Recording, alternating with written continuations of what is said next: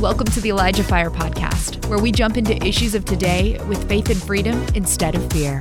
And now here's your host, Jeff Tharp. What's going on, everybody? It's Christmas Part 2.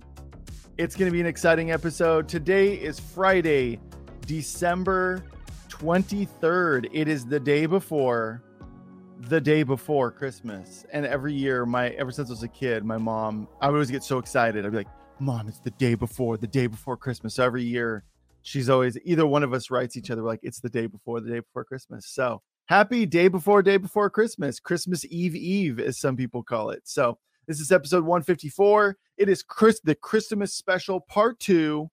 And it's going to be an absolutely dynamite, action-packed, festive episode. I am also wearing one of the ugliest Christmas sweaters and arguably one of the most uncomfortable Christmas sweaters. But yes, for those eagle-eyed viewers, yes, this is the same sweater that Drax wears in the Guardians of the Galaxy holiday special. I saw it and I said, I think I need to have that sweater. And it's very uncomfortable and it does not breathe at all. So yay for that. I will slowly but surely get more and more shiny throughout the episode. You're welcome. Today, okay, sorry, I'm getting lost in my notes here because I'm so excited. Just a reminder to everybody that Monday we don't have a show. So we're going to be back on December 27th, Tuesday, December 27th. So no show on Monday. Just going to remind you now. And then remind you at the end of the show. All right. I think I'm done goofing off for now. My guest today is, you guys love her, you know her, but if you don't know who she is and you don't know if you love her yet, you will. She's a singer, songwriter. She's a gifted teacher, a gifted preacher. She always brings the heat. And today she's bringing the Christmas heat. She's also the drummer for the 11th Hour Program. Let's give it up for my guest today, Krista J. Bullock. Shalom. Welcome. Yes. Welcome. Oh, so good to be here. Yeah, you were the first person when I said we were like, do we do Christmas again? You were the first person I talked to, and I said, I want you last because I want people just like get launched into the stratosphere of festivities and excitement. And you do that best. And I know you love Christmas. Your nickname is Krista Christmas. And I was like, It's gotta be Krista. She's gotta close this out. Well, I am totally honored. Yeah. Completely and totally. Thank you for having me back. Thank you for doing Christmas again. Oh, yeah. I know everybody enjoyed part 1. Uh-huh. So everybody that stuck around for part 1, this is part 2. It's going to rock. I'm just going to let you know. I mean, You can't be named Krista, and I speak for the other Krista too. You can't be named Krista and not go hard for Christmas. Right. Like you just can't. Come on. God put it in our name. Yeah. To do so. It's true. It's part of your namesake, you know. It is. Yeah. And to live up to it and have no regrets in life, you have to go full force. Yeah. So just like that sweater that you're wearing. Oh yeah. Laser beam eyes and everything. Yeah. Because my sweater is so much prettier than yours. It looks like somebody cut up a rug from the 70s or something and just sewed it. It's pretty slick. I'm digging it. Yeah. And then I got the Christmas tree earrings. Yeah. And then I was, just so everybody knows, I was going to wear this hat, but then I was like, well, don't know if it'll look good on camera. I put it on and off like 3 times. I was like, does this look good? And it looks good. I mean, it works, but I get on and Jeff is wearing a Santa hat also. So God was speaking to us. Yeah. And we were talking about it, how like we're very matchy, you know, in both of our zones. We're very matchy. And we didn't plan that one. Yeah, we knew that one day, as many times as we've done this, that we would coordinate somewhere together. The time has come. This far apart in miles, but we're all right. But it's happened, and here it is, forever stamped on the internet. This is it. To see forever. Okay, so in the cloud. Yeah, so Krista, what are we going to be talking about today? I was looking at the notes. It looks like it's going to be a great, really great topic. Well, today I was really contemplating on what to speak about, because I remember last year we spoke about Mary, mm-hmm. and we talked about the Mary kind of faith. And this year I was like, man, that was strong. I was like, that was a strong word. I was like, what in the world? I mean, we could just sit, we could read the Christmas story. What do we do? And he started speaking to me. He said, did you know that the Christmas story, and number one, if God ever says, do you know something? Don't say yes, because you don't. You don't know it. That's why he's asking you that way. Yeah. Exactly. Yeah. So he was like, do you know that the Christmas story is the ultimate story of relationship? Hmm. And I just started to ponder on that. I was like, story of relationship. And then it dawned on me, and I was like, no wonder religion tries to strip that from all of us, tries to strip the Christmas story, tries to put in their own doctrine into it and everything. And the only time religion gets in the way is when it's threatened by relationship. And when you have a relationship and you're operating in relationship, you can bet your bottom dollar that religion's right around the corner waiting to take that from you. Yeah, and so really today, the Christmas special, part 2, is religion or relationship. Yeah, come on. And come so on. That's what the Lord put on my heart. And today I want everybody to have their ears open, their spiritual ears as well as their physical ears, that their hearts are open to receive what God has. Yeah, we have fun. This is so much fun. But you know what? It's really just to kind of draw your attention to hear the words that are going to be said. Mm-hmm, and so I just want everybody to prepare your hearts today, because God really is, this is really the most wonderful time of the year. And he is speaking now more than ever before. And so we need to open our hearts to hear what he has to say. So take religion for just a moment. Just set it to the side. Just be like, you know what? I'm going to have ears to hear today. I'm just going to hear. You know what? If you don't like it, you do have permission to go. You have permission to go and do whatever you want to do. And I hope you enjoy your holiday season. But if you do want to stick around, I encourage you to just open your heart to what God is saying today. And for me and Jeff, whatever the Lord places on his heart. And there's a lot of things in these notes. I guarantee you it will not go that direction at some point. God will just start speaking. Yep. And so you open your ears and he will fill them. Amen. Yeah. Amen. Well, I want to start off today just with the most classic thing of all time, and that is Luke chapter 2. Good classic. A great classic. I encourage you, maybe buy the book. Every Christmas Eve, every Christmas morning, maybe every day. But I want to start off with Luke chapter 2. Okay. And I just want to read this. And it says, it came to pass in those days that there went out a decree from Caesar Augustus that all the world should be taxed. And this taxing was first made when Cyrenius, the governor, was governor of Syria. And all went to be taxed, every one into his own city. And Joseph also went up from Galilee, out of the city of Nazareth, into Judea, unto the city of David, which is called Bethlehem, because he was in the house and lineage of David, to be taxed with Mary, his espoused wife, being great with child. And so it was that while they were there, the days were accomplished that she should be delivered. And she brought forth her firstborn son and wrapped him in swaddling clothes and laid him in a manger, because there was no room for them in the inn. And there were in the same country shepherds abiding in the field, keeping watch over their flock by night. And lo, the angel of the Lord came upon them, and the glory of the Lord shone round about them, and they were sore afraid. And the angel said to them, fear not, for behold, I bring you good tidings of great joy, which shall be to all people.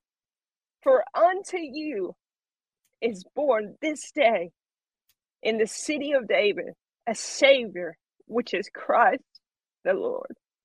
Thank you, Jesus. And this shall be a sign unto you.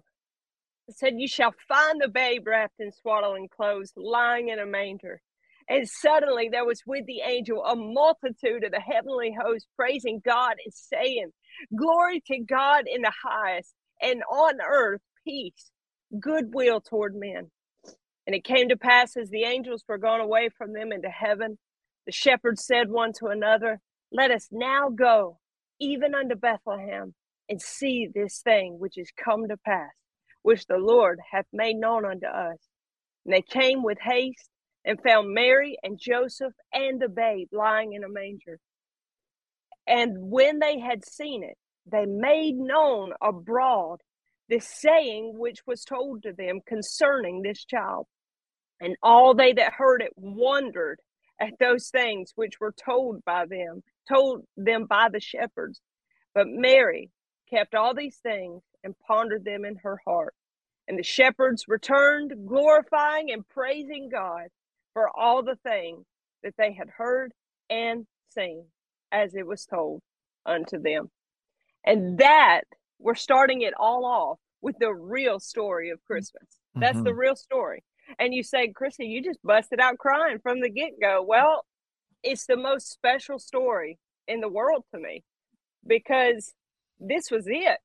This is literally the beginning of the greatest story of all time. The greatest story. This was the night it all happened. This was the night. There are so many comparisons between today's world and the world back then.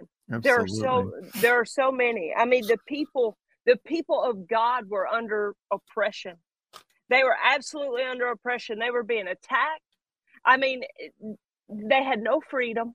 It seemed like their freedom had just been stripped away from them.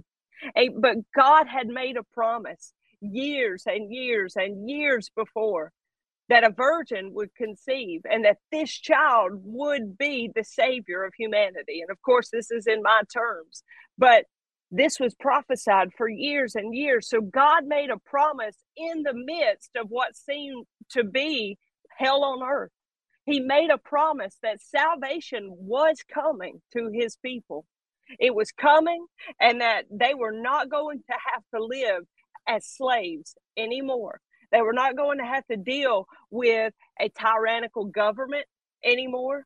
They were not going to have to face these things, because there was redemption coming. Sure. And so they had heard this, being raised. You know, we talk about being raised in church and being raised in up under different teachers, and so we know what they've said years prior. It's like, okay, well, I heard this when I was little. I heard this person give this word when I was little. And that's the way. We don't realize that that's exactly the way that those people were back then. They had heard these stories when they were little. Well, you know, my grandpa told me one time that there was somebody, a Savior, there was a Messiah that was coming.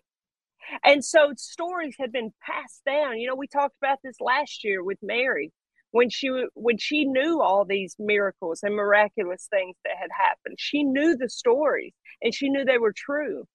And so the same thing happened. You can imagine, I guarantee you, those shepherds had heard countless things. They had heard countless things all their life. But one night, they go out and they do the same thing literally every day. That was their job. They were watching over. They had the day shift and the night shift. They had the shepherds that watched over the flock by night, the ones that took care of them during the day. I mean, it was an everyday thing. And one night changed their life forever. I mean, completely and totally. It just changed their life forever. And it was the most supernatural, miraculous night of all time. It was the night that the prophetic came to pass. The prophecy had come to pass because God promised it. Number one, God promised it would happen. He said it would happen. So guess what? It happened. It did. he came. And so I'm just kind of painting you a picture right now of what that night might have been like. What it just might, how those shepherds, I mean, the scripture says they were sore afraid because they're out there in the field doing their everyday job. And then all of a sudden they look and here's just a multitude of angels in the field. They'd probably never seen them before. Right. I mean, yeah, there's a reason why they said "fear not" as well. The angels. that was like the first thing they said. Hey, don't be afraid. It's okay. Everything's fine. You know, the angel said that to Mary too. Fear not. It's everything's okay. Yeah. And so there was. I'm just trying to paint the audience just a picture of just put yourself in this situation. Imagine what that must have felt like, especially if you had a relationship with God. You knew something changed that night. Now, they weren't born again yet because Jesus had not died and rose again. Nobody was born again until that happened, but they were living under a covenant promise with God. And so you could talk to God, you could pray, you could still have this relationship with him, but you just didn't know the fullness of it. You know, they weren't like you and I are so privileged to have Jesus living on the inside of us, like that we don't have to wait 400 years to see a promise. Yeah. Well, and we were even talking yesterday, Krista and I were talking about the other Krista and I were talking about even just the old covenant versus the new covenant in terms of forgiveness of sin, where you needed to go to a priest and you needed to wait for the Day of Atonement and you had to do all this stuff. And I was like, can you imagine sitting with the guilt of that for a full year of like sin that you committed? And maybe you had a couple more sins on top of that, you know, whereas now it's like you're forgiven now and you can turn now. So amazing. Yeah. Exactly. We are very privileged now with that. We are. And the sad thing is I don't think the body of Christ really realizes it a lot of times that we are. I mean, we act like brats sometimes. And I'm like, do you realize how, if they back then could have seen us now, they would be like, you've got it all. Yeah. You've got everything. I mean, my goodness, why are you acting like this? We had to wait 400 years. We had to wait this long to see something come to pass. And so I just wanted to paint the picture of what a supernatural night that was. A virgin really did give birth that night. She really did. She had never known a man, but that a child was conceived when the Holy Spirit overshadowed her. You can almost just picture maybe her like falling out of the spirit or something. You know, I mean, it was just like the anointing just came upon her. Yeah. I mean, the spirit just took her over. And the next thing she knows, but she had to believe that was true, that word. So, and that you could probably go back and watch our Christmas special from last year and hear all about Mary and know what we're talking about here. But that night, something else was birthed. And that's what we were talking about with how good we have it now. Something else was born that night and came into the earth that particular night.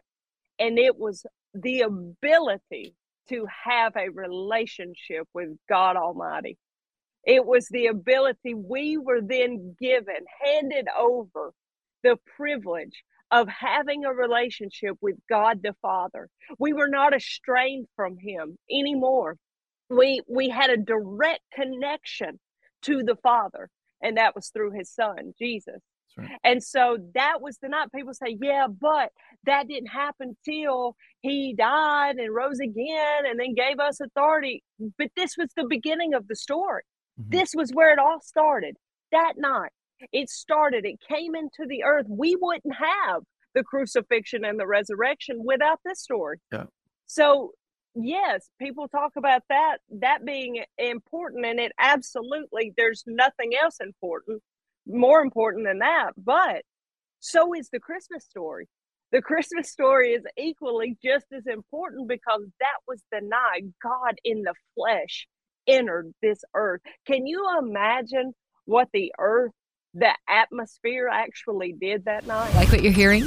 Help us continue to make Elijah Fire and the Elijah Fire podcast possible. To get behind this ministry, visit ElijahFire.com/give. Now, back to the show. When that broke through. Well, because I was thinking about even what it talks about, what happened when Jesus died and what happened on the earth. Then this darkness came over, there were rumblings. So him coming onto the earth, you can only imagine, even if you weren't, in right standing with God, you had to have felt something. Something that night. And that's when, and the angel came and it told the shepherds, and I'm going to go back and I'm going to read that real quick, said the angel came. Now, this is how exciting that one night was, that the angels broke through and they actually came. It was like they were so excited they had to tell somebody. It was like, we've just got to show ourselves to somebody. Like, God himself is now in this earth. God in the flesh, the Word made flesh, is now been born into this earth, and now hope is here, redemption is here, relationship is here. That they showed up to the shepherds and they told them, they said, fear not. It's like, oh, hey guys, it's okay, we're just excited, we just want to tell you what's going on. And they told them, they said, I bring you good tidings of great joy. It's like, I'm not here for once. I'm not here to give you bad news. I'm not here to give you anything. There's nothing wrong tonight, because tonight hope was born. And they said, I bring you good tidings of great joy. And this is the part that gets me. And it's always that one line that just, it just grabs me. And, it's just that passion coming out. Yeah. It's the only way I know how to do it, to express it. But that one line when he says, it shall be to all people, all up. That's me and you. That's everybody watching right now. It's all people. It wasn't just the people there that night. It wasn't just the people 100 years from then. It wasn't just the people that were there 33 years from then when he died on the cross. It wasn't just those people. It says all people. And that's us too. So today we still have the same promise that the angels told the shepherds, that they bring us. And every time you feel yourself down in the dumps like they did, all you have to do is remember, he brought you good tidings of great joy, which shall be to all people. Because see, that night was the first night Christ was in this earth in the flesh, but he's still alive today. And he's seated at the right hand of the Father. And we still have the message that the angels gave the shepherd that said, I'll bring you good tidings of great joy, because this day you have a Savior. Today is the day of salvation. And so we still have the same, but it all starts with relationship with him. And that is where religion comes in to try to rip it away from you. It'll immediately try to come in, because we see it in the scripture on down the line there. It was religion that turned Jesus in. It was religion that pitched a fit because of who he was. It was religion that did these things. The government actually didn't so much care. It was the religious leaders that got jealous, that hated him. Religion immediately came to steal. They immediately came to steal the word, to steal hope, to steal redemption. And I see that more than ever nowadays. I've seen religion all my life. I've been raised in ministry from the time I was born. I mean, I've dealt with that, with religious spirits. I've dealt with religion itself, and it's a mean spirit. It's not fun. It's not a joyful spirit. It comes to suck the life out of somebody. And I especially see it around Christmas time, because we start talking about, well, Jesus is the reason for the season. Jesus is the reason. And then all of a sudden, and we're excited. We're celebrating. And all of a sudden religion comes along and says, Jesus wasn't born in December. And you're like, Okay. Yeah. Okay. Well, he wasn't born in December, so I don't celebrate Christmas. Okay, fine. Don't celebrate. Be the Grinch. I don't care. Yeah. But I'm going to. Grumpy pants. Yeah. Exactly. Party pooper is what they are. Well, and what is that verse, Krista? There's forgive me, I can't remember where the verse is. I guess I could look it up, but it says explicitly, whatever day you hold special in remembrance of the Lord, so be it, basically. I can't remember. I think Paul says it, but I can't remember what it is. Illumination was probably looking it up. I was about to say maybe they can look it up. Nay, she's on it. Okay. But it's true. I mean, they just start, and I'm like, oh, okay. And I said this on the 11th hour the other day. I said, okay, my birthday is in August, but my birthday party was in September. And I didn't get to my party and say, everyone go home. Go home. This is not the day that I was born.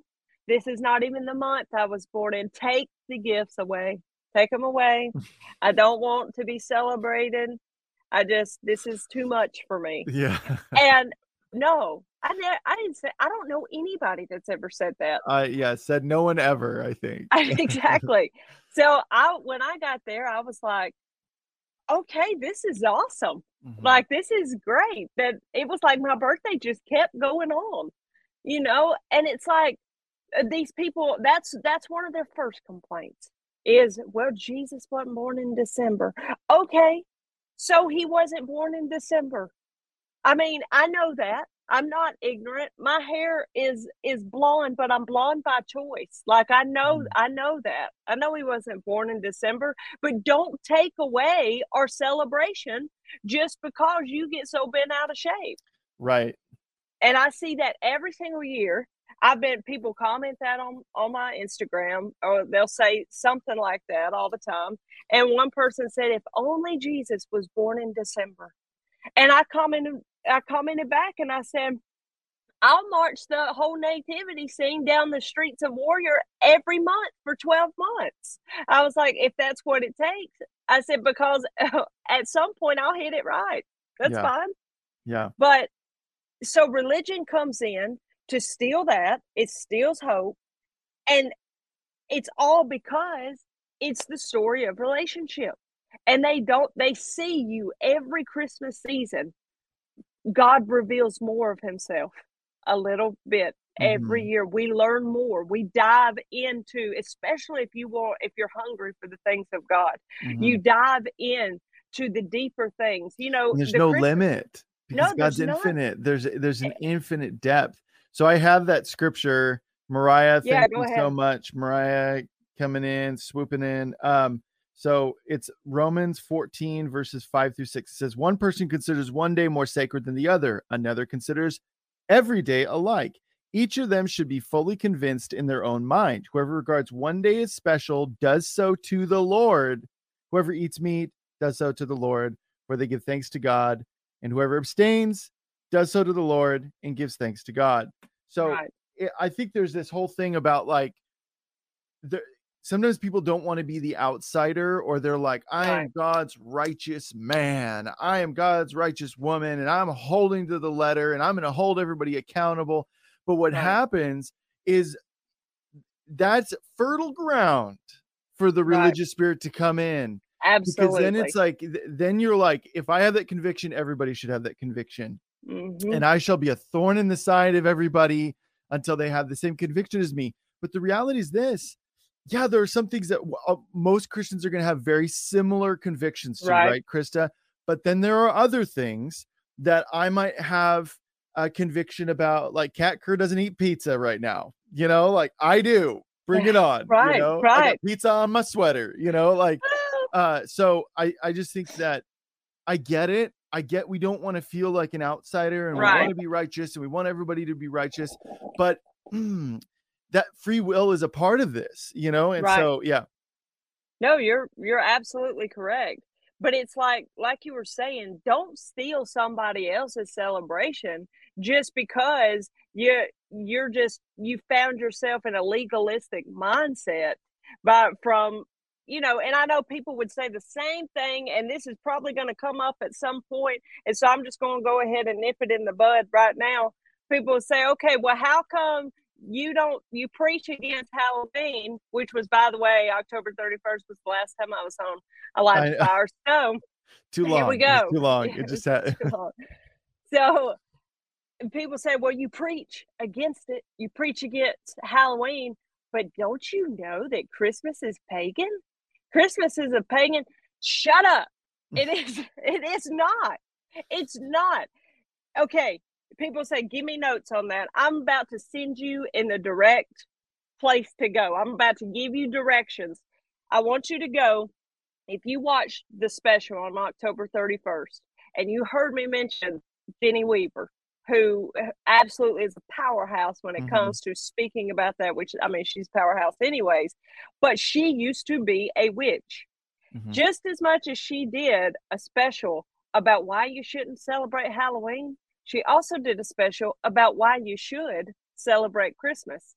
And she breaks it down. And she said one thing that I love. She said, I used to be a witch. She said, I'm very familiar with pagan traditions and holidays and different things that they celebrate. She said, if Christmas was pagan, don't you think I would know it?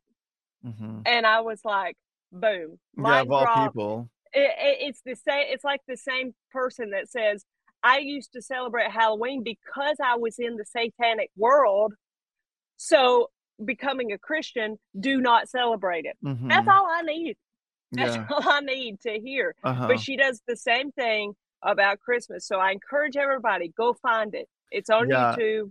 And then also another great place, and he does it almost every year. There's a guy, he's an apologist on YouTube. His name is Red Pen Logic. Great, great guy. Yeah, like I've heard of that. Yeah. Red Pen Logic. Yeah. And so he will always do like these graphics, so you can find him on Instagram, but he's also has like a big presence on YouTube. And he'll take people's TikTok videos where they think that they like these gotcha moments where they're like, ha, Christians eat this, you know, like, see. And so he'll break it down, and he'll actually go, because he's an apologist. He'll break it down. That's another really great one too. Great channel. So, yeah.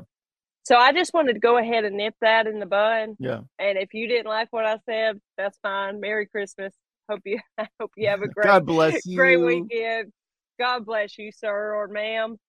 And it's so, but these are little things like you were saying. You find yourself, just because of your conviction, you just open the door wide open for religion to come in. And you're not only going to start putting that in motion with a holiday like Christmas and different things like that, but you will start finding out that that's cropping out in every area of your life, when God is just trying to say, all I want is a relationship with you. That is all I want. That's why I sent my son. You know, the essence of Christianity is summed up in one scripture, and it's John 3:16. If you were going to give somebody one scripture in the Bible about why, about what you believe, what you stand for, it's John 3:16. And everybody can quote it. You learn it from the time you start going to Bible school when you're little, just like Sunday school. It's like the first scripture. God's mission statement. It is. It's God's mission statement. And it coincides with the Christmas story. It says, for God so loved the world that he gave his only begotten son, that whosoever shall believeth in him shall not perish, but have everlasting life.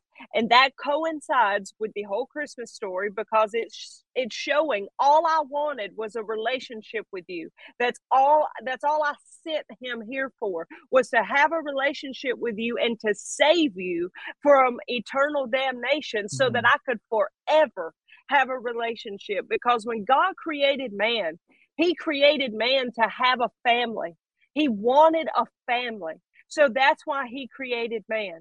But somewhere along the way, man made their own decisions, and they turned. Adam committed treason, and it turned it all. And men just kept falling into this.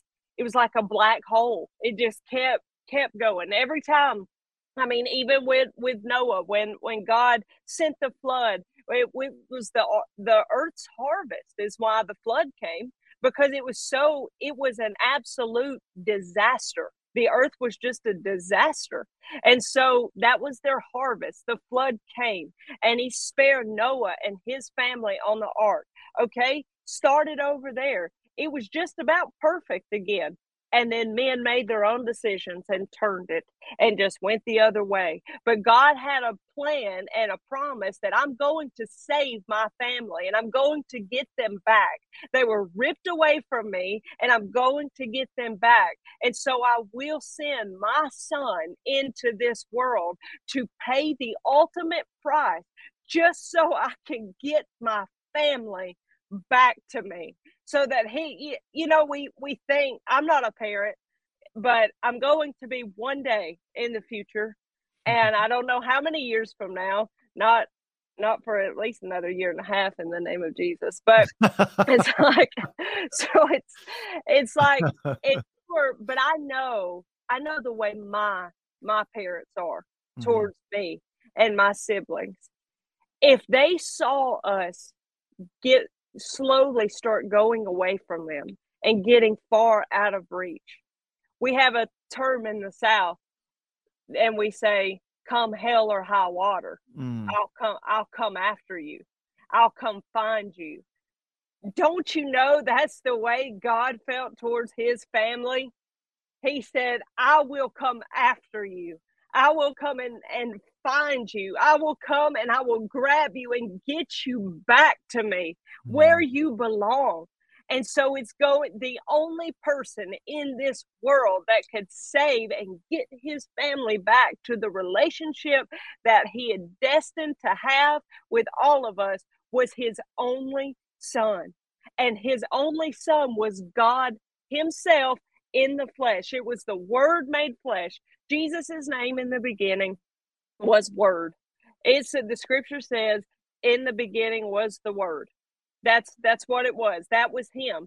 And it was just like if you took the Bible, took all the verses, all the words, all the letters, all the punctuation marks, and shaped a man out of that and breathed the breath of God into him that would make him come and be a living soul.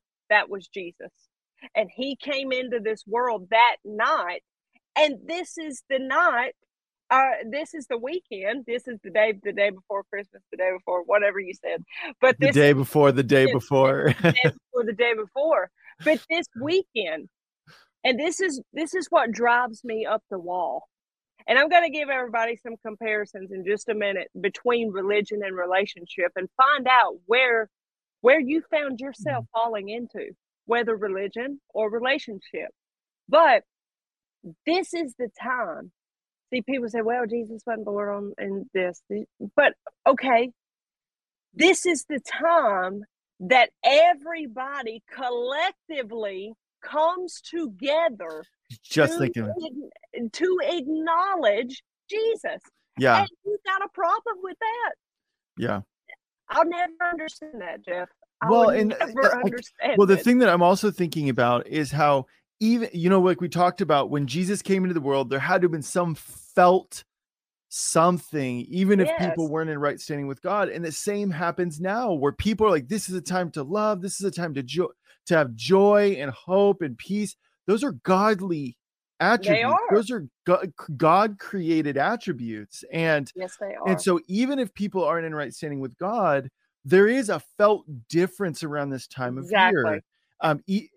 I remember my non-Christian friends, like growing up, like it was just like a time of love and coming together, despite differences. So we can at least acknowledge that and go, regardless of when Jesus was really born, it's obvious that there is a blessing on this time of year. God loves this time of year because it's the time where some people, for the first time, might actually acknowledge him for the first time, you know, and especially with what God is doing on the earth right now we could see God pour his spirit out on completely atheist families this year. May it be so in Jesus' name, you know? Help Elijah Fire continue to make an impact around the world. All donations go toward making Elijah Fire and the Elijah Fire podcast possible. Visit ElijahFire.com/give and become a partner today. And I was actually about to say this, but God told me a few weeks ago, he said, do you realize, he said that there, once again, don't say yes because you never did, but he said, he told me this and it was so special. He said, do you realize that there are children that this is the only time of year they'll ever hear about me? That they'll ever hear, because, okay, Santa's everywhere, Rudolph's everywhere, whatever, that's fine. Did you know that the nativity is actually out more than Santa's decorations, Rudolph decorations, Frosty decorations? It is actually more marketable than all of that. And you can't tell me that's by coincidence. Like that is right. A plan. But children, and then he started playing out this scenario to me. Children may be walking in a store, or driving, you know, or riding in the car. I hope that your children aren't driving, but they're riding in the car with their parents and they see the nativity on the lawn, you know, whatever. And they say, they finally just registers with them. Who is that? What is that? What is that about right there? And it forces somebody to tell the Christmas story. Well, there was Mary and Joseph and a baby named Jesus. And they just begin to tell them. And so he revealed to me that there are people out there that this is the only time they will ever hear about God.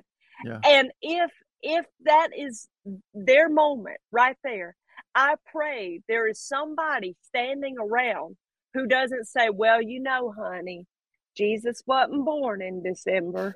Jesus wasn't this. So let me tell you all these different legalistic reasons why you shouldn't celebrate this time of year.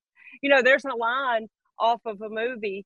It was actually the Santa Claus movie, and Tim Allen meets his ex-wife's new husband, and he's trying to give him this O'Neill, and he's trying to give him this speech, and he just looks at him and he goes, have you ever helped anyone, like, ever?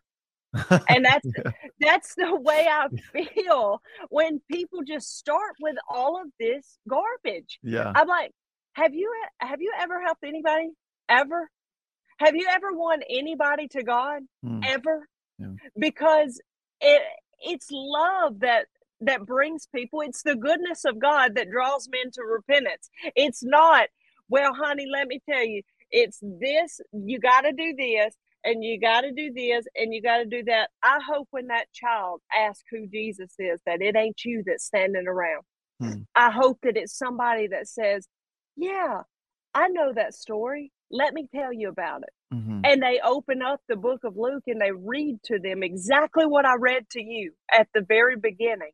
And then they may go into John 3:16 and say, you know, he didn't, because that's just the beginning of the greatest story ever told. It didn't stop there. And it keeps going. And it keeps going. And so that is the story that needs to be told. Not, well, he wasn't born in December. Christmas is pagan. Don't put a tree in your house. Humbug. Yeah, exactly. And if there was a child who was just finding out about Jesus and you started in on all of that, if I was their parent, I would rip them away from you. Yeah, you're not exactly starting on the best foot. No, you're not. And they would say, honey, that's just one of them religious nuts. That's what they would say. And I hope you realize that that's probably what you're seen to people as. And when you say stuff like that, there's a way to explain things to people without just ripping everything away from them. And crushing a child's dreams in front of them. There's a way to do all of this in love, but also you've got to speak and talk to people where they are at the moment. They may not understand the Jewish calendar, the difference between the Jewish calendar and our calendar, and the way times and seasons were different and all of this. That you might as well just be speaking a foreign language to them if they're new to all of this. This is something as simple as the Christmas story, just like what I read it, just like we told it, is where they need to start. Yeah, come on. They need to start right there. Mm-hmm. And then grow and mm-hmm. grow. You started out that way one time. Mm-hmm. You didn't just all of a sudden wake up knowing every deep mystery about God. Right. You didn't start that way. Yeah, no I didn't way. Start that way. No. I knew probably John 3:16 when I was little. I knew the basic Bible stories when I was little. And as I got older and I developed my relationship with God on my own, not piggybacking off my parents, not piggybacking off my children's church teacher. I developed my own relationship with God, and He began to reveal more of Himself to me. And the older I got, the deeper I got with Him. So maybe some people listening today need to, before it jumps out in you when somebody says something, maybe think, you know, Lord, show me where they're at in their walk mm-hmm. with you. Show me how to speak to them on the level that they will understand what I'm trying to say. Because Jesus is a Savior for everybody, not just the ones who are in the deep end and not just the ones at the shallow end. And He's there from the shallow end to the deep end and everywhere in between. And believe it or not, He knows how to talk to every single person out mm-hmm. there. And so you just may be the one this Christmas season that gets to share Christ for the first time with somebody. Mm-hmm. And so, Jeff, you look like you're just like, well, to say I was thinking about how, you know, this kind of also, you know, what we're talking about with how it says in 1 Samuel, how humans look at the outward appearance, but God looks at the heart. Mm-hmm. And actually really perfect story for this. A guy, when I was in Wyoming, this guy came and he was doing a lot of work in Ireland, and he was working in inner city. And there were these really rough, like gangbanger types, the equivalent over in Ireland. And every other word was the F word. Right.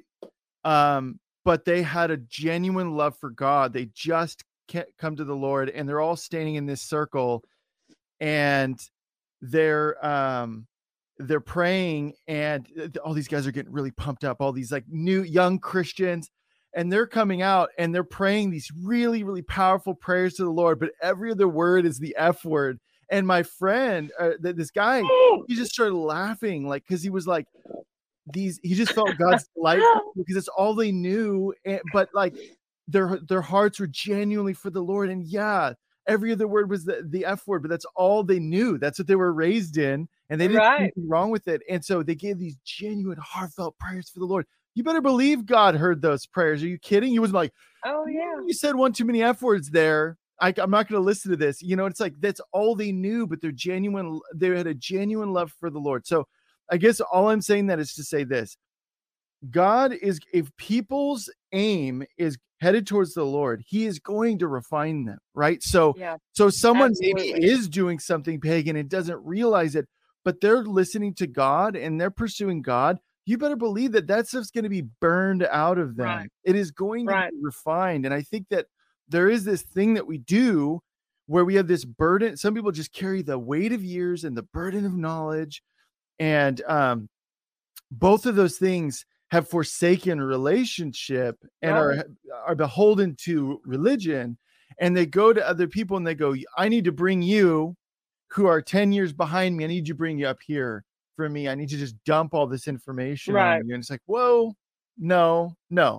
So I just think that God respects the process, I think, more than we do. In terms of people being in different places in their walks with the Lord. And I think that, which I think is what you're saying too, you know, is like, I think, especially in regards to kids. So.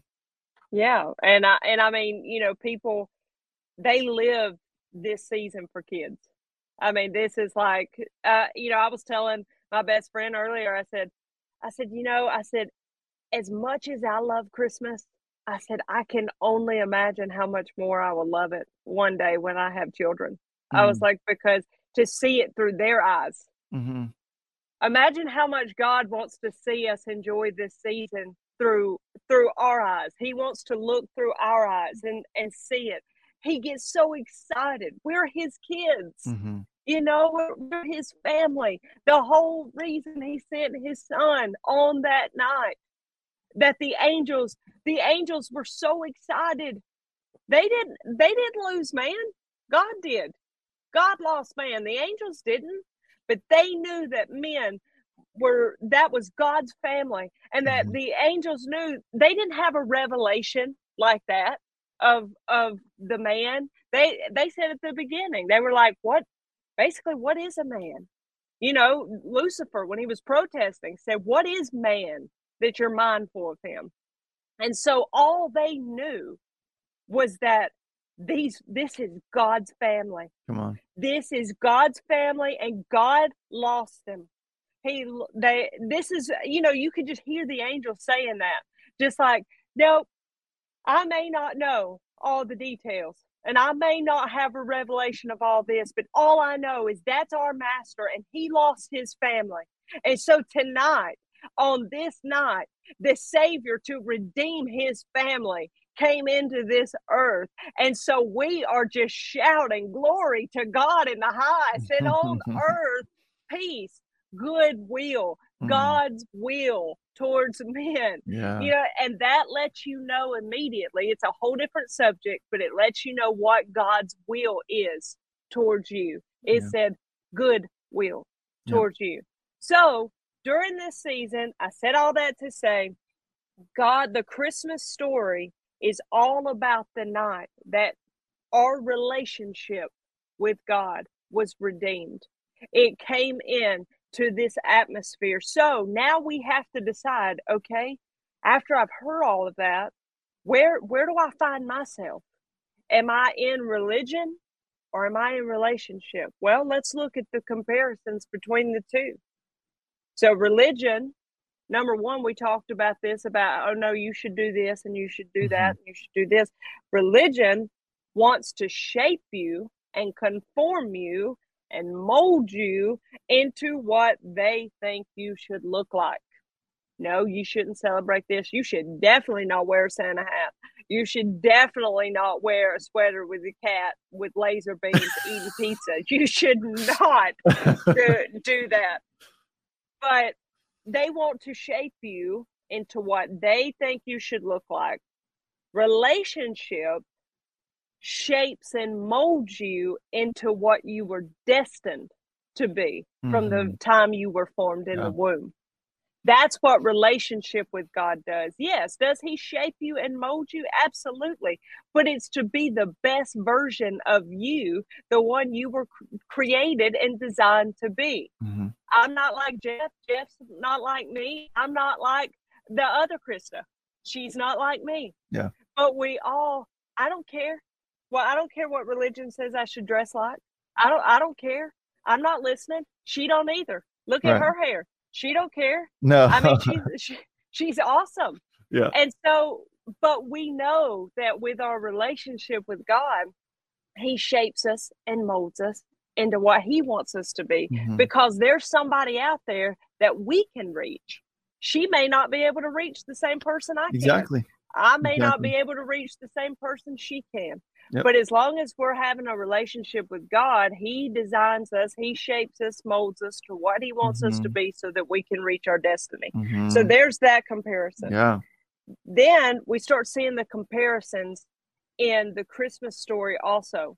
We see also, if you back on up in the book of Luke, that what I just said goes in line with Zechariah and Elizabeth with naming John. When the Lord told him, said, his name will be John. Well, when he was born, see, all of a sudden, his dad, when he found that out, his dad's mouth was shut, because he was like, nope, no, it ain't. And they went, zip it. Yeah. And so he did. Until he was born. Exactly. Well, then when he was born, the family said, his name will be Zacharias, just like his father. And he said, nope. He said, it will be John. And they absolutely, they said, there ain't nobody in your family named John. That's not a family name. See, they were trying to shape and mold them into what they wanted. But then look at what John the Baptist became. He definitely wasn't in religion. He definitely didn't operate in that. No. And he received the Holy Ghost in the womb. Mm-hmm. And so that he had a relationship. He actually really did have a relationship with Jesus. And so that's part of that. Well, then we go on to see, okay, religion says that there's no room for God to move. Religion says there's no room for God. We've got it under control. This is our formula. This is our structure. And there's no room for anything else. This is it. Well, we see that in comparison to the end. Well, there's no room in here. And of course, you dive deeper into study, you find out the reason he had to be born in a stable was because all sacrifices are born in a stable. And he had to be born there. That's why it was a sign that they would find the babe there. And you can hear my dad talk about this, that they would find him there wrapped in swaddling clothes. Those were burial clothes, lying in a manger. It wasn't a wooden manger. It was a stone slab. And that's what he was laying on. That's when they said, this will be a sign unto you because you'll find him born exactly the way he'll die. That's exactly the way it was. That's right. It was a cave. It was a tomb. And so that's actually the reason. But in comparison to religion and relationship, religion says this is our box. This is our structure. There's no room for anything else. Mm-hmm. The stable is a comparison to relationship. Because it said, not only is there enough room, but we'll make room to give birth to a move of God. And so where do you find yourself falling with that? Do you find yourself boxing yourself in and saying, no, I've got it all figured out. This is exactly the way my ministry is supposed to go. This is exactly the way my life is supposed to go. This is exactly the way. This is my 30-year plan for my family. And there's no room for anything else. Well, have fun with that. Yeah. You've given God no room to work. You've given him no room to move. And what are you going to do when that child turns 18 years old after a 40, 50-year plan that you've had? They turn 18 and say, forget your plan and throw it. And they go off and do their own thing. And God's sitting there going, I was trying to get you. He's not destined to follow the same plan. He's not destined to be named Zacharias. He's destined to be named John. And you've got to allow room. If there ain't enough room in your life, make room for God to move, to birth a move, throw something out. But if God's trying to get in, make room, open the door, say, you know what, we'll clean out this back room back here. We'll do whatever we can to let you come in and do your thing and move because we want just to see a move of God. And then last but not least, what the Lord was telling me in the last comparison between religion and relationship was when the shepherds, when the angels broke through and they told them these things and the shepherds ran and they said, well, let us go and let's see this thing, which the Lord has made known unto us. Religion does not want to see the supernatural. Well, I hate to burst your bubble, but the supernatural is more real than the world that you live in right now because it was that world that created this one. But religion says, no, we can't. We don't need to see that. We can't have that. Okay, if you do it, let's do it on Tuesday nights in a back room somewhere so that we don't offend anybody. And so we'll put that to the side. Or when a move of God breaks out, like, maybe the grand opening of the church here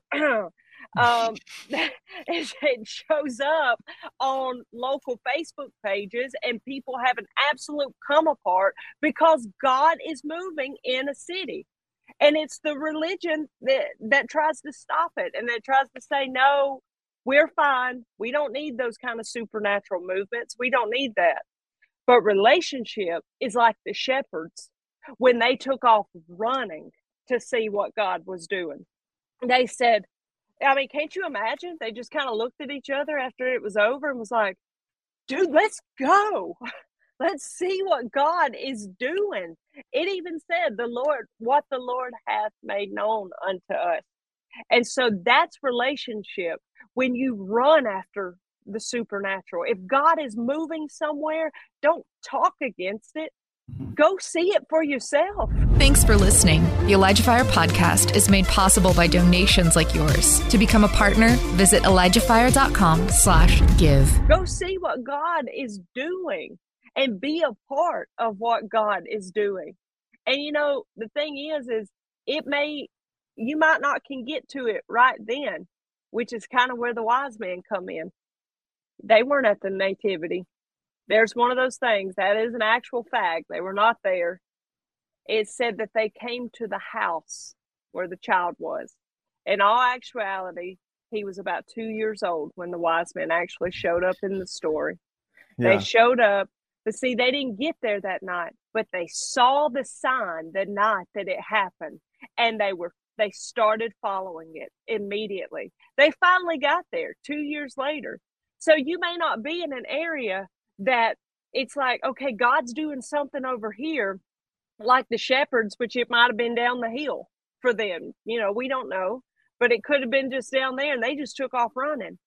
But the wise men were just as obedient as the shepherds that night, because they couldn't get to it right then and there, but they saw it when it happened. They recognized the sign. They recognized what God was doing, and started following it from that day on until they got there to where God was. He actually was there at the house.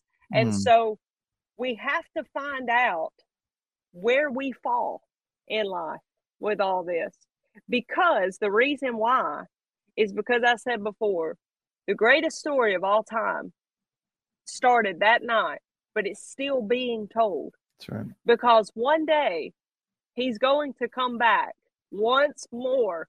My God, man, I'm telling you, it's like that night. My goodness, that night that we talk about, that the atmosphere shifted. Everything just shifted. And you could feel God when he entered this earth and he came in. How much more will we feel that day that he comes back and enters this atmosphere one more time? Amen. My God. Yeah. So where do you find yourself in all this? Are we preaching a message? See, we're supposed to be telling this story until he comes. We're supposed to be telling, let me tell you what happened on the greatest night of all time. Let me tell you about it. And then it just keeps leading on. You're like, but wait, there's more. I mean, that's the great thing about this whole story, is you can continuously say, but wait, there's more. And so it's like, where do we find ourselves? We're having to continue this story. So which story are we telling? The one where they ran and said, let us go and see what the Lord has made known to us, like the wise men. Let us go towards that star, that sign right there. That's where we need to be headed. That's where we need to be going. That's the direction that we need to be walking in. And then are we trying to name things different names, or are we just going to do things just because God told us to do it? And are we going to make room for God, not only in our lives, but in our churches, in our homes, in our relationships? Where are you going to make room for God, or are you just going to shut him out? And so to continue to tell this story. You can tell it one of two ways, in a religious way or a relationship way. Mm. And that is Christmas part two. Come on, come on. One other thing that I was thinking about as you were talking about this too is, because I was thinking about them going to different places and trying to find a place for Jesus, and really just the it posed the question in my head to present is, are you, especially as God, you know, we've been talking a lot about entering into 2023, and even now God is going to be fulfilling some long-standing promises he's given to people. Are you okay with Jesus coming and interrupting your life and it appearing? If you're not in a good place with that, it may look like it's an inconvenience. You're like, oh man, I don't have time for this. Sorry, I'm waiting for this thing that God's trying to do, and it's right in front of me, but I can't see it because I'm so focused on like structure. I mean, that's how I got into missions. You want to talk about disruption to routine? Come on. So great. Well, I didn't expect to be engaged at the end of 2022. The way this all started. And here we are. I mean, here you are. Yeah. Yeah. I'm not engaged to Jeff, everybody. This is not. No. My fiance's not even here in this room.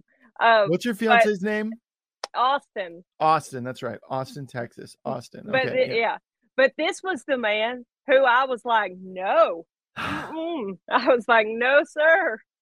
Yeah. No, we'll never date. I don't find him, you know, attractive in that way, and all this. I used every excuse in the world, and well, here I am. Like, you want to talk about God coming in and disrupting your plans. But you know what? I wouldn't have it any other way. Right. Yeah. And so I agree with Jeff. Are you okay with God disrupting your life? Because trust me, it's only goodwill towards you. And so we have to be okay with that. If not, have a Merry Christmas and go on with the rest of your life the way you want it to go. But I just say, Holy Spirit, interrupt my life at any time that you see fit to do so. Amen. That, and just going really quick to, because then we're going to do the Christmas questionnaire. Because we got it. But when I thought my wife was attractive, but I was like in this like super spiritual like, God, I am your servant. I'm not going to. Holy man. And I literally heard the Holy Spirit say, what about Lauren? And then my response was, God. I was like telling him what to do. God, no, I'm supposed to say no. I know. And boy, man, am I so glad that I said yes. So. And she is beautiful. She is absolutely beautiful. Shout out to Lauren. She's great. Yep. So, okay, Krista, I'm going to have you pray, and we're going to close this thing out, and then we're going to do the Christmas questionnaire. Yes, because this right here is so much more important than the Christmas questionnaire. Yes. Well, Lord, I thank you so much for this opportunity. Lord, I thank you for everybody at Elijah Fire. I thank you for Jeff and the whole team, Lord, and their obedience to you, Lord, how that they have allowed you to interrupt and disrupt their life, to shape it into what you want it to become, and open this massive door to be able to spread the gospel to the ends of the earth. And so, Lord, I thank you that they will continue. I pray strength over them, boldness, peace over them. And Lord, that whatever, I don't know, I just keep hearing that this is the strangest thing. I've never done this before on Elijah Fire, but there's some kind of frustration. I don't know. Maybe it's to come.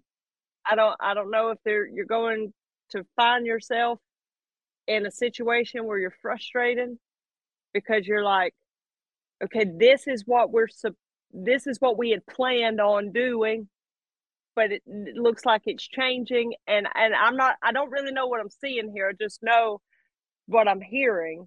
And the Lord said, just be at total rest. When you come to this place, just be at total rest, because it's just going to be, it's going to work out perfect.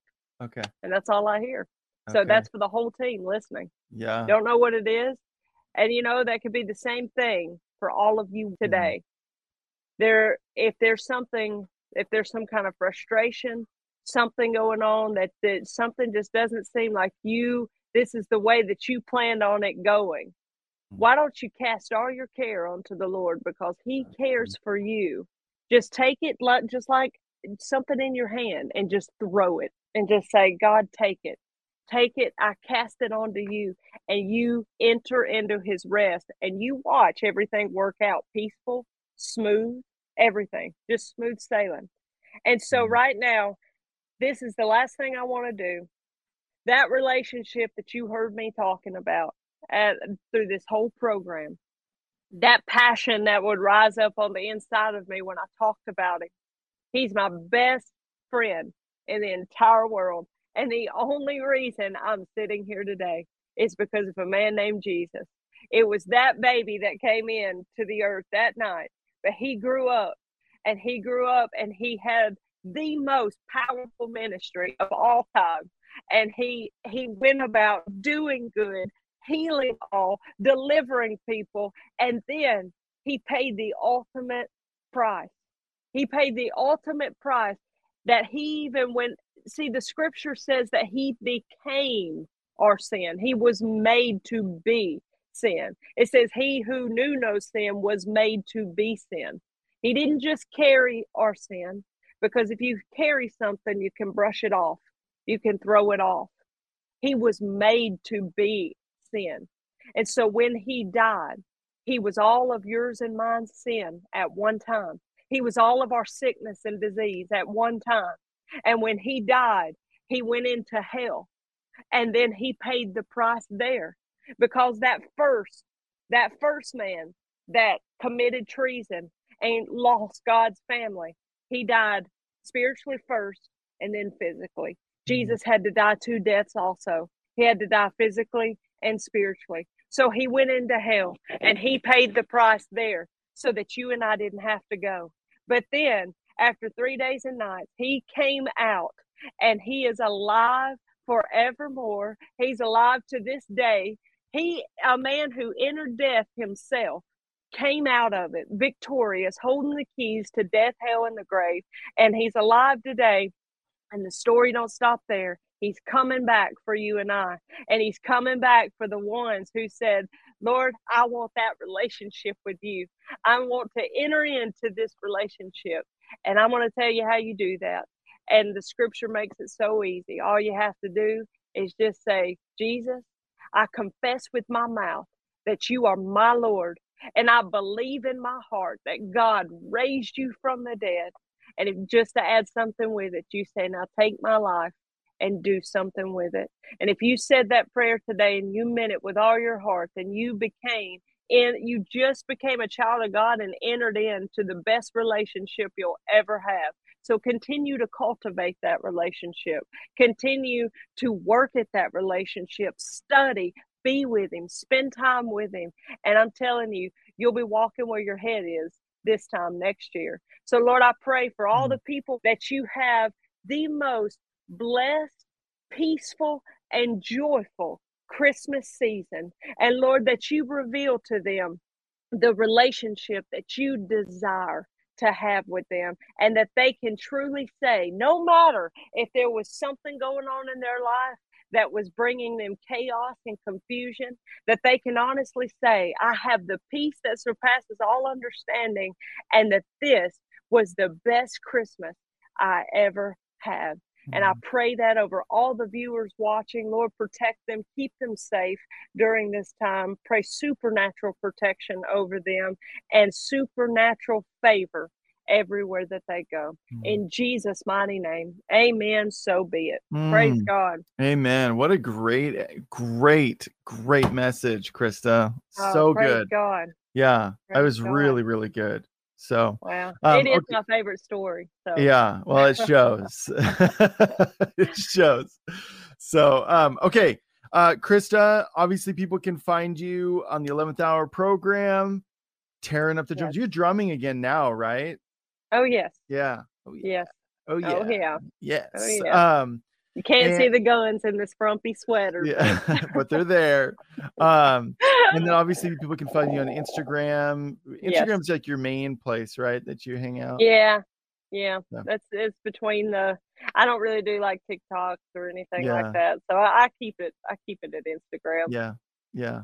So, okay. We're going to play that quick Christmas intro, Michael, and then we're going to get into the Christmas questionnaire. Here we go. Okay. Here we go, Krista. Here we go. Question number one. So everybody, these are the same questions from yesterday's show, but I don't know what they are. Yeah, so. But some people do. So you can either answer something else that you thought of that you forgot. Ooh, I didn't answer. You can answer in the live chat or whatever. So question number one, Krista, is what is on your Christmas song playlist this year? This year, okay, this is like a deep cut. There's a song called Simeon, and it's an old song actually, but you need to go and check it out. It actually tells the story of Simeon and how God promised him that he wouldn't die until he saw the Messiah and he saw the Savior. And so, I mean, I just bawl like a baby every time I hear it, and I know I'm going to, but I love the song so much. So that one, and I've never done this, Jeff, but I'm about to give a very, very shameless plug. I have a Christmas song on Spotify and Apple Music and all digital platforms, and it's called Emmanuel, Our Savior Lives, and you can find it under Krista Jordan. So if you want a new song to add to your playlist, go check that one out. I'm looking it up right now. So, yeah, I just thought I'd throw myself in there. There it is, yeah. Why not? Christmas, Krista. Boom. Check it out. So, okay. That's it.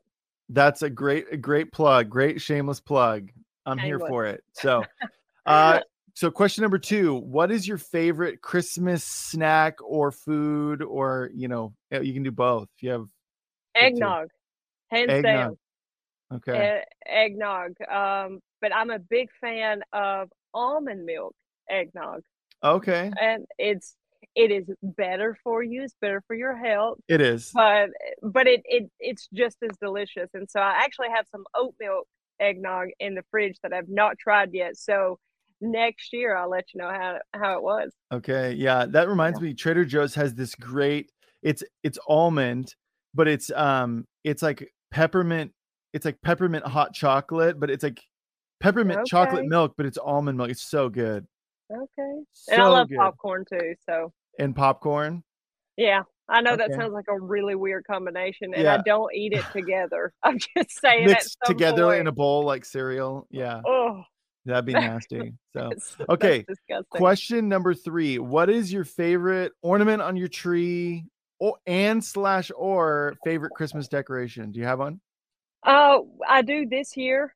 Somebody gave me an ornament that looks like my engagement ring. Oh. And so it's in a little box, and so I have it kind of in the center of my tree, and so I think this year that's became my favorite. Yeah. For understandable reasons. Yeah. I mean, so it's whatever. Okay, so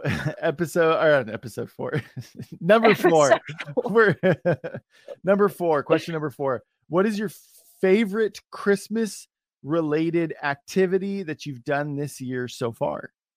Oh, because you've done a lot. Activity. There's a lot going on. So like a new one, or I mean, we could just be like what you've done so far this year. It could be one that you do every year, but one, just what you've done so far, because we got more festivities coming.